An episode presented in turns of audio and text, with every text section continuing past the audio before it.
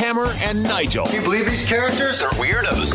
So let's rock it. So, Hammer, we now have uh, multiple people arrested uh, when talking about the street takeover events that happened over the weekend and a bunch of uh, stolen handguns recovered as well.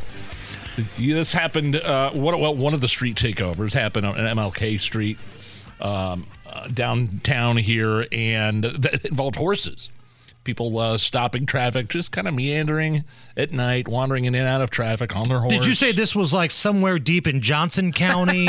no. Or Hendricks no, this County? Was, this, was, this was downtown. Oh, this, was on MLK. This, this is on MLK. Where'd the horses come from? I'm still perplexed by that. Doesn't seem like that would be a wild horse area. It's 27th and MLK Street. So 14 people have been arrested and five stolen handguns have been confiscated because of these multiple street takeovers. Now, Nigel, I know you're a Seinfeld Seinfeld fan.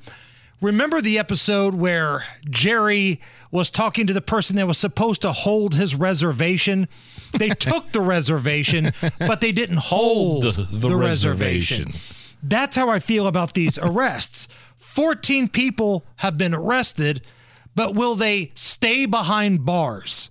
Because what's the over under on all 14 of these individuals yeah. being back out on the streets probably before the end of this week?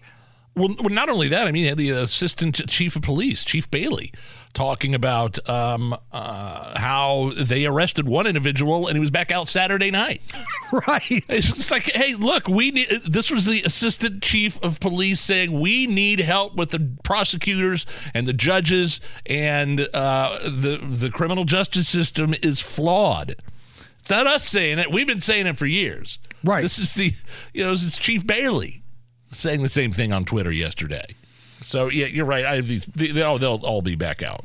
Now, they'll have home detention bracelets on, so when they go riding their horses down MLK, we'll be able to see the gallop as they follow these folks that have been let back out of the streets time and time again. last time you've been on a horse? Uh, screw you and the horse you rode in on.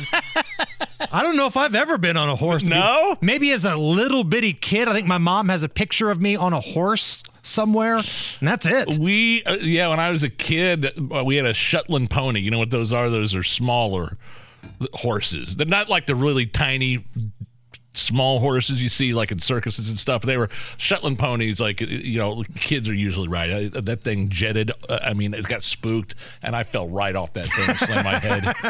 And then, I mean, honestly, the last time, probably 18 years old, when we we took like a family trip to uh, I think Jackson Hole, Wyoming, and we had a guide that led us up into the mountains, or maybe it was Colorado or something like that, and we camped out in the mountains of uh, Colorado for a while. Did you have a, like time. a big white cowboy hat like Deion Sanders wears no, now? I did not. Because that'd have been no. awesome.